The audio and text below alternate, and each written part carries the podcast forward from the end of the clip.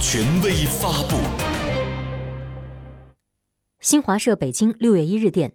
中共中央总书记、国家主席、中央军委主席习近平近日对海南自由贸易港建设作出重要指示，指出，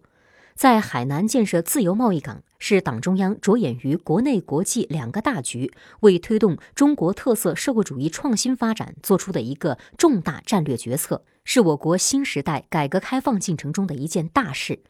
要坚持党的领导，坚持中国特色社会主义制度，对接国际高水平经贸规则，促进生产要素自由便利流动，高质量高标准建设自由贸易港。要把制度集成创新摆在突出位置，解放思想，大胆创新，成熟一项推出一项，行稳致远，久久为功。习近平强调。海南省要认真贯彻党中央决策部署，把准方向，敢于担当，主动作为，抓紧落实政策早期安排，以钉钉子精神夯实自由贸易港建设基础。